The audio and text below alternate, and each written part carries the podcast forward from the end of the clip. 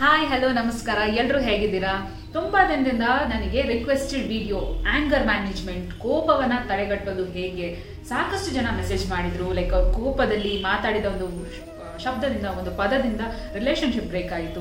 And ಒಂದು teenager ನನಗೆ message ಕಳಿಸಿದ್ರು, ಲೈಕ್ ಅವ್ರ ಕೋಪದಲ್ಲಿ ಅವ್ರ ಕೈಲಿದ್ದ ಏನೋ ಒಂದು ವಸ್ತುನ ತೆಗೆದು ಕೆಳಗಡೆ ಹಾಕಿದಾಗ ಅದು ಹೋಗಿ ಅವರ ಅಮ್ಮನ ಕಾಲ ಮೇಲೆ ಬಿದ್ದು ಅವರ ಅಮ್ಮನಿಗೆ ಕಾಲಿಗೆ ಏಟಾಗಿ ಅವರಮ್ಮ ಅವ್ರ ಹತ್ರ ಮಾತಾಡೋದನ್ನೇ ಬಿಟ್ಟಿದ್ದಾರೆ.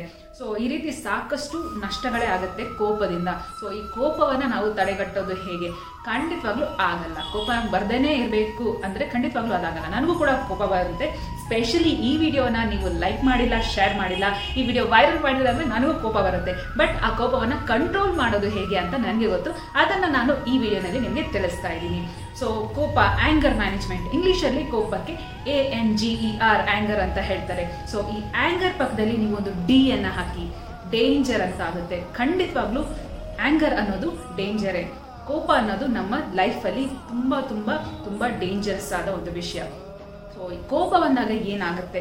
ಭಗವದ್ಗೀತೆಯಲ್ಲಿ ಶ್ರೀಕೃಷ್ಣ ಏನು ಹೇಳಿದ್ದಾರೆ ಅಂದರೆ, ಮನುಷ್ಯನಿಗೆ ಕೋಪ ಅನ್ನೋದು ಯಾವಾಗ ಬರುತ್ತೆ, ಕೋಪ ಅನ್ನೋದು ಯಾವಾಗ ಅವನ ಮನಸ್ಸಿನಲ್ಲಿ ತುಂಬುತ್ತೋ ಅವನು ನರಕದ ಭಾಗನ ತಾನಾಗಿ ಹೋಗಿ ತಟ್ಟಿದ ಹಾಗೆ ಅಂತ.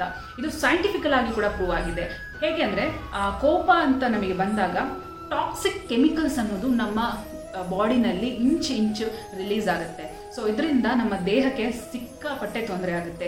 ಯಾರಿಗೆ ತುಂಬ ಹೆಚ್ಚಾಗಿ ಕೋಪ ಅನ್ನೋದು ಬರುತ್ತೋ ಅವರಿಗೆ ಕ್ರಾನಿಕ್ ಡಿಸೀಸ್, ತಲೆನೋವು, ಹಾರ್ಟ್ ಪ್ರಾಬ್ಲಮ್, ಈ ರೀತಿ ಸಿಕ್ಕಾಪಟ್ಟೆ ಲಿಸ್ಟ್ ತುಂಬಾ ಇದೆ. ಅಷ್ಟು ಕಾಯಿಲೆಗಳು ಬರೋ ಸಾಧ್ಯತೆ ತುಂಬ ಹೆಚ್ಚಾಗಿರುತ್ತೆ.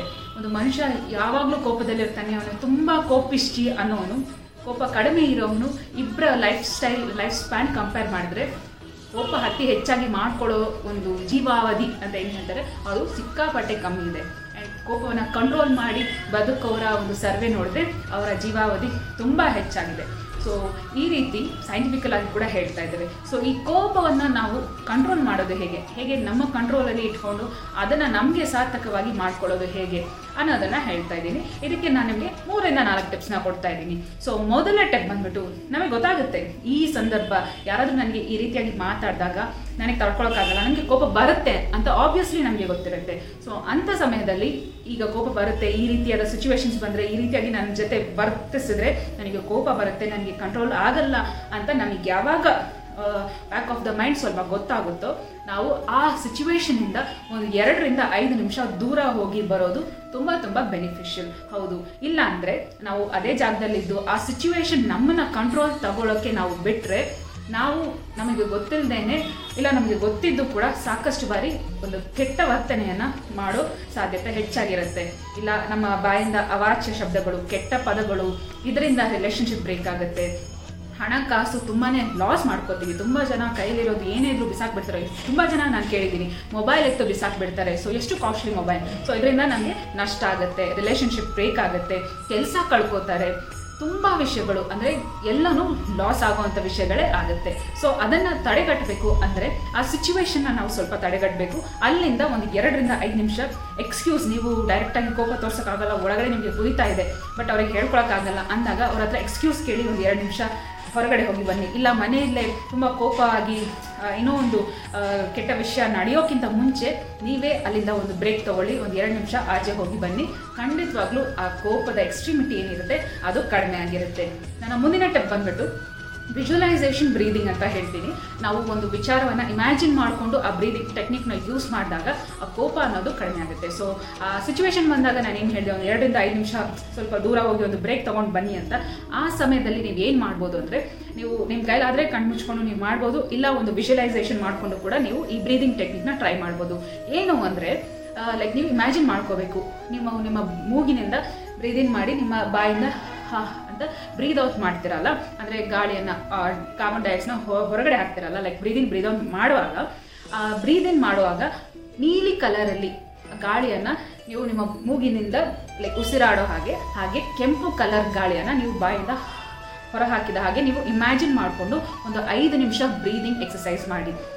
ಕಂಟಿನ್ಯೂಸ್ ಆಗಿ 5 ನಿಮಿಷ ಕೂಡ ನೀವು ಇದನ್ನೇ ಇಮ್ಯಾಜಿನ್ ಮಾಡ್ಕೊಂಡು ಮಾಡಿದಾಗ ನಿಮ್ಗೆ ಏನು ಅನಿಸುತ್ತೆ, ಒಂದು ಪಾಸಿಟಿವಿಟಿ, ಒಂದು ಎನ್ವಿರಾನ್ಮೆಂಟಿಂದ ಒಂದು ಒಳ್ಳೆ ಗಾಳಿ ನೀವು ಮೂಗಿನಿಂದ ಒಳಗಡೆ ಹೇಳ್ಕೊಂಡು ಆ ರೆಡ್ ಕಲರ್, ಆ ಕೆಟ್ಟ ಕೋಪ ಆಗಲಿ, ಆ ನೆಗೆಟಿವಿಟಿ ಏನಿದೆ ಅದೆಲ್ಲ ಕೆಟ್ಟ ಗಾಳಿಯಾಗಿ ಆ ರೆಡ್ ಕಲರ್ ಆಗಿ ನಮ್ಮ ಬಾಯಿಂದ ಹೊರಗಡೆ ಹೋದಾಗೆ ನೀವು ಇಮ್ಯಾಜಿನ್ ಮಾಡಿಕೊಂಡು ಈ ಬ್ರೀದಿಂಗ್ ಎಕ್ಸಸೈಸ್ನ ಆ ಒಂದು 2 ರಿಂದ 5 ನಿಮಿಷ ನೀವೇನು ಬ್ರೇಕ್ ತೊಗೋತೀರಾ ಹಾಗೆ ಟ್ರೈ ಮಾಡಿ.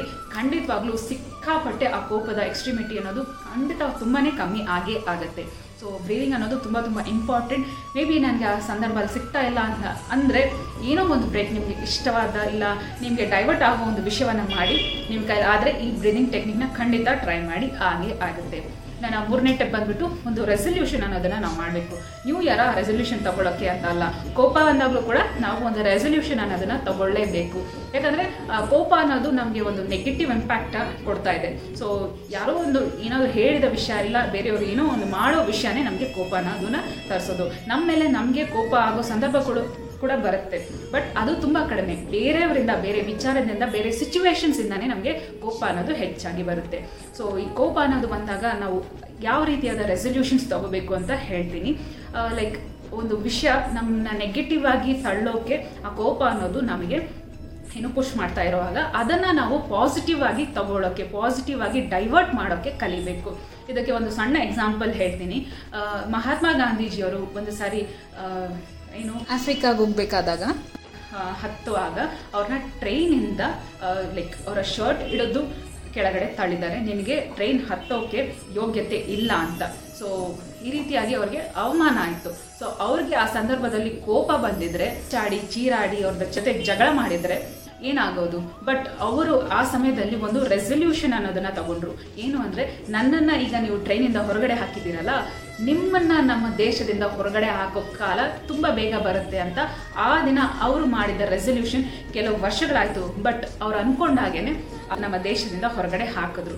ಸೊ ಆ ಕೋಪವನ್ನು, ಆ ಒಂದು ಸಿಚುವೇಶನ್ನ ಅವರು ಕಂಟ್ರೋಲಲ್ಲಿ ತಗೊಂಡು ಅದನ್ನೇ ಒಂದು ಪಾಸಿಟಿವ್ ರೆಸೊಲ್ಯೂಷನ್ ಆಗಿ ಮಾಡಿ ಅವರು ಏನು ಅಂದ್ಕೊಂಡ್ರು ಅದೇ ಆಯಿತು. ಸೊ ನಾವು ಕೂಡ ಯಾರೋ ಒಬ್ಬರಿಂದ ನಾವು ಕೋಪಗೊಂಡಾಗ ಇಲ್ಲ ಯಾವುದೋ ಒಂದು ವಿಷಯ ನಮಗೆ ಕೋಪ ತರಿಸ್ತಾ ಇದೆ ಅಂದಾಗ ನಾವು ಅದನ್ನು ಪಾಸಿಟಿವ್ ಆಗಿ ಡೈವರ್ಟ್ ಮಾಡಿ ನಮ್ಮ ಲೈಫ್ಗೆ ಅದು ಪಾಸಿಟಿವ್ ಆಗಿ ಹೋಗೋ ಥರ ನಮ್ಮ ಕೋಪವನ್ನು ನಾವು ಡೈವರ್ಟ್ ಮಾಡಿಕೊಂಡು ನಾವು ಅದನ್ನು ಬಳಸ್ಕೋಬೇಕಾಗುತ್ತೆ. ಸೊ ಇದುವೇ ನನ್ನ 3ನೇ ಟಿಪ್. ದಯವಿಟ್ಟು ರೆಸೊಲ್ಯೂಷನ್ ಅನ್ನೋದನ್ನು ಮಾಡ್ಕೊಳ್ಳಿ ಕೋಪ ಬಂದಾಗ. ಆ್ಯಂಡ್ ತುಂಬ ಜನ ಹೇಳ್ತಾರೆ, ಎಸ್ಪೆಷಲಿ ನ್ಯೂ ಇಯರ್ ರೆಸೊಲ್ಯೂಷನ್ಗೆ ಹೇಳ್ತಾರೆ, resolutions are meant to be broken ಅಂತ. ಅಂದರೆ ರೆಸೊಲ್ಯೂಷನ್ ನಾವು ಏನೇ ಮಾಡಿದ್ರು ಅದನ್ನು ನಾವು ಪಾಲಿಸಲ್ಲ ಅಂತ. ಇದು ತುಂಬ ಕೆಟ್ಟ ನಂಬಿಕೆ. ಕೆಲವು ನಂಬಿಕೆಗಳು ಏನು ಹೇಳ್ತಾರೆ ಅದು ನಮ್ಮನ್ನು ತುಳಿಯೋದು, ನಮ್ಮ ಬೆಳವಣಿಗೆನ ತಡೆಯೋ ನಂಬಿಕೆಗಳು. ಸೊ ನಾವು ಅಂಥ ನಂಬಿಕೆಗಳನ್ನ ಬಿಟ್ಟು ನಮ್ಮನ್ನು ಬೆಳೆಸೋ, ಬೆಳವಣಿಗೆಗೆ ಉಪಯೋಗ ಆಗುವಂಥ ನಂಬಿಕೆಗಳನ್ನ ನಾವು ಇಟ್ಕೊಂಡ್ರೆ ಖಂಡಿತ ನಾವು ನಮ್ಮ ಜೀವನದಲ್ಲಿ ಮುಂದೆ ಸಾಗ್ತೀವಿ.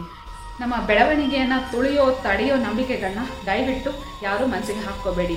ನಮ್ಮ ಜೀವನದಲ್ಲಿ ಕೆಲವು ವಿಷಯಗಳನ್ನ ಅಟ್ಲೀಸ್ಟ್ ಒಂದು ರೆಸೊಲ್ಯೂಷನ್ನ ನಾವು ಕಂಟ್ರೋಲಲ್ಲಿ ಇಟ್ಕೊಂಡು ಅದನ್ನು ನಾವು ಮಾಡೋಕ್ಕೆ ಆಗಿಲ್ಲ ಅಂದರೆ ಬೇರೆ ಏನು ಮಾಡೋಕ್ಕಾಗುತ್ತೆ? ಖಂಡಿತವಾಗ್ಲೂ ಆಗಲ್ಲ. ಸೊ ರೆಸೊಲ್ಯೂಷನ್ ಅನ್ನೋದನ್ನು ಮಾಡ್ಕೊಳ್ಳಿ, ನಿಮ್ಮ ಕೋಪವನ್ನು ಪಾಸಿಟಿವ್ ಆಗಿ ನಿಮ್ಮ ಲೈಫ್ಗೆ ಡೈವರ್ಟನ್ನು ಮಾಡ್ಕೊಳ್ಳಿ. ಆ್ಯಂಡ್ ಇನ್ನೊಂದು ಲಾಸ್ಟ್ ಸ್ಟೆಪ್ ಆಗಿ ಹೇಳ್ತಾ ಇರೋದು, ನಾವು ಒಂದು ವ್ರತವನ್ನು ಮಾಡಬೇಕು. ಹೌದು, ಒಂದು ದಿನ ವ್ರತವನ್ನು ಮಾಡಿ, ಈ ದಿನ ಏನೇ ಆದರೂ ನಾನು ಶಾಂತವಾಗಿರ್ತೀನಿ. ಮೌನ ವ್ರತ ಮಾಡ್ತೀವಲ್ಲ, ಏನೇ ಆದರೂ ಎಷ್ಟು ಟ್ರೈ ಮಾಡ್ತೀವಲ್ಲ, ಎಷ್ಟೊಂದು ಜನ ಇವರು ಮೌನ ವ್ರತವನ್ನು ನಾವು ಇದು ಮಾಡಬೇಕು. ಆ್ಯಂಡ್ ಇವನ್ ನಾನ್ ವೆಜ್ ಕೂಡ, ಇವತ್ತು ಏನೇ ಆದರೂ ನಾನು ನಾನ್ ವೆಜ್ ತಿನ್ನಲ್ಲ ಅಂತ ಒಂದು ವ್ರತವನ್ನು ಮಾಡ್ತಾರಲ್ಲ. ಸೊ ಎಷ್ಟೊಂದು ಜನ ಟ್ರೈ ಮಾಡ್ತಾರೆ, ಹೆಂಗಾದರೂ ನಾನ್ ವೆಜ್ ತಿನ್ನಿಸ್ಬೇಕು ಅಂತ. ಬಟ್ ಇಲ್ಲ, ನಾವು ತಿನ್ನಲ್ಲ, ಯಾಕಂದರೆ ನಾವೊಂದು ಸ್ಟ್ರಾಂಗ್ ಆಗಿರ್ತೀವಿ, ಇವತ್ತು ನಾನು ವ್ರತ ಮಾಡಲೇಬೇಕು ಅಂತ. ಅದೇ ರೀತಿ ಒಂದು ದಿನವಾದರೂ ಇವತ್ತು ಯಾರು ಏನೇ ಟ್ರೈ ಮಾಡಿದ್ರು ನಾನು ಕೋಪ ಮಾಡ್ಕೊಳ್ಳಲ್ಲ ಅನ್ನೋ ರೀತಿ ಒಂದು ದಿನ ಅದರ ವ್ರತವನ್ನು ಮಾಡಿ, ಅದು ಸಕ್ಸಸ್ ಆದರೆ ಮೇ ಬಿ ವೀಕ್ಲಿ 1 ಸತಿ 2 ಸತಿ ಟ್ರೈ ಮಾಡಿ, ಅದು ಕಂಟಿನ್ಯೂಸ್ ಆಗಿ ವರ್ಕ್ ಆದರೆ ನೀವು ನಿಮ್ಮ ಕೈಲಿ ಎಷ್ಟು ದಿನ ಆಗುತ್ತೋ ಅಷ್ಟು ದಿನ ಆ ವ್ರತವನ್ನು ಟ್ರೈ ಮಾಡಿ. ಅಂದರೆ ಕಂಟಿನ್ಯೂಸ್ ಆಗಿ ನಾನು ಹೇಳ್ತಾ ಇಲ್ಲ, ಲೈಕ್ ಒಂದು ವಾರದಲ್ಲಿ ಒಂದು ದಿನ ಇಲ್ಲ ಒಂದು ತಿಂಗಳಲ್ಲಿ ಒಂದು 2-3 ದಿನ ಈ ರೀತಿ ಟ್ರೈ ಮಾಡಿ, ಅದು ನಿಮಗೆ ವರ್ಕೌಟ್ ಆದರೆ ಆ ವ್ರತವನ್ನು ನೀವು ಆದಷ್ಟು ಹೆಚ್ಚಾಗಿ ಮಾಡ್ಕೊಳ್ಳಿ. ಯಾರು ಏನು ಮಾಡಿದ್ರು ನಾನು ಕೋಪ ಮಾಡ್ಕೊಳ್ಳಲ್ಲ, ಲೈಕ್ ನನಗೆ ಅದನ್ನು ಹ್ಯಾಂಡಲ್ ಮಾಡೋ ಒಂದು ಟೆಕ್ನಿಕ್ಸ್, ಟೂಲ್ಸ್ ಗೊತ್ತು ಅಂತ ನೀವು ಇದ್ದು ಆ ಟೆಕ್ನಿಕ್ಸ್ನ, ನಾನು ಹೇಳಿದಂಥ ಈ ಒಂದು ಟಿಪ್ಸ್ನ ನೀವು ಫಾಲೋ ಮಾಡಿ ನೋಡಿ. ಖಂಡಿತವಾಗ್ಲೂ ಲೈಫಲ್ಲಿ ಕೋಪ ಅನ್ನೋದು ಕಡಿಮೆ ಆಗುತ್ತೆ. ಕೋಪದಿಂದ ನಮ್ಮ ಜೀವನದಲ್ಲಿ ಆಗೋ ಲಾಸ್ಗಳು ತುಂಬಾ ಕಡಿಮೆ ಆಗುತ್ತೆ. ಸೊ ಈ ವಿಡಿಯೋ ನಿಮಗೆ ಇಷ್ಟ ಆದರೆ ದಯವಿಟ್ಟು ಲೈಕ್ ಮಾಡಿ, ಹಾಗೆ ಶೇರ್ ಮಾಡಿ. ಈ ವಿಡಿಯೋ ವೈರಲ್ ಮಾಡಿ. ನನಗೆ ಕೋಪ ಬಂದಿರೋ ವಿಷಯ ಏನು ಅಂದರೆ, ನನ್ನ ಪ್ರೀವಿಯಸ್ ವೀಡಿಯೋಸಲ್ಲಿ 80% ವ್ಯೂವರ್ಸ್ ನನ್ನ ಚಾನಲ್ಗೆ ಸಬ್ಸ್ಕ್ರೈಬ್ ಆಗಿಲ್ಲ. ಸೊ ಅದರಿಂದ ನನಗೆ ಸಿಕ್ಕಾಪಟ್ಟೆ ಕೋಪ ಬಂದಿದೆ, ಬಟ್ ನನಗೆ ಕಂಟ್ರೋಲ್ ಮಾಡ್ಕೊಳ್ಳೋಕ್ಕೆ ಗೊತ್ತು. ಈಗ ನೀವು ಕೂಡ ನಿಮಗೆ ಕೋಪ ಬಂದರೆ ಕಂಟ್ರೋಲ್ ಮಾಡ್ಕೊಳ್ಳೋದು ಹೇಗೆ ಅಂತ ಗೊತ್ತಿರುತ್ತೆ ಅಂತ ಅನ್ಕೋತೀನಿ. ಸೊ ದಯವಿಟ್ಟು ನನ್ನ ಚಾನಲ್ಗೆ ಸಬ್ಸ್ಕ್ರೈಬ್ ಆಗಿರಿ, ಈ ವಿಡಿಯೋನ ಲೈಕ್ ಮಾಡಿ, ಶೇರ್ ಮಾಡಿ, ಕೋಪವನ್ನು ಆದಷ್ಟು ಕಡಿಮೆ ಮಾಡ್ಕೊಳ್ಳಿ. ಹ್ಯಾಪಿಯಾಗಿ ಲೈಫ್ನ ಲೀಡ್ ಮಾಡೋಕ್ಕೆ ಶುರು ಮಾಡೋಣ. ಥ್ಯಾಂಕ್ ಯು ಪೂರ್ತಿ ವಿಡಿಯೋ ನೋಡಿದ್ದಕ್ಕೆ. ನಾನು ನಿಶಾ, ಲೈಫ್ ಕೋಚ್, ಕನ್ನಡಿಗರ ವೆಲ್ನೆಸ್ ಕೋಚ್, ಹ್ಯಾಪಿನೆಸ್ ಕೋಚ್ ಕೂಡ. ಸೊ ಮುಂದಿನ ವಿಡಿಯೋನಲ್ಲಿ ಸ್ಟ್ರೆಸ್ ಬಗ್ಗೆ, ಇನ್ನಷ್ಟು ವಿಚಾರಗಳ ಬಗ್ಗೆ ತಿಳಿಸ್ತಾ ಇರ್ತೀನಿ. Bye, take care.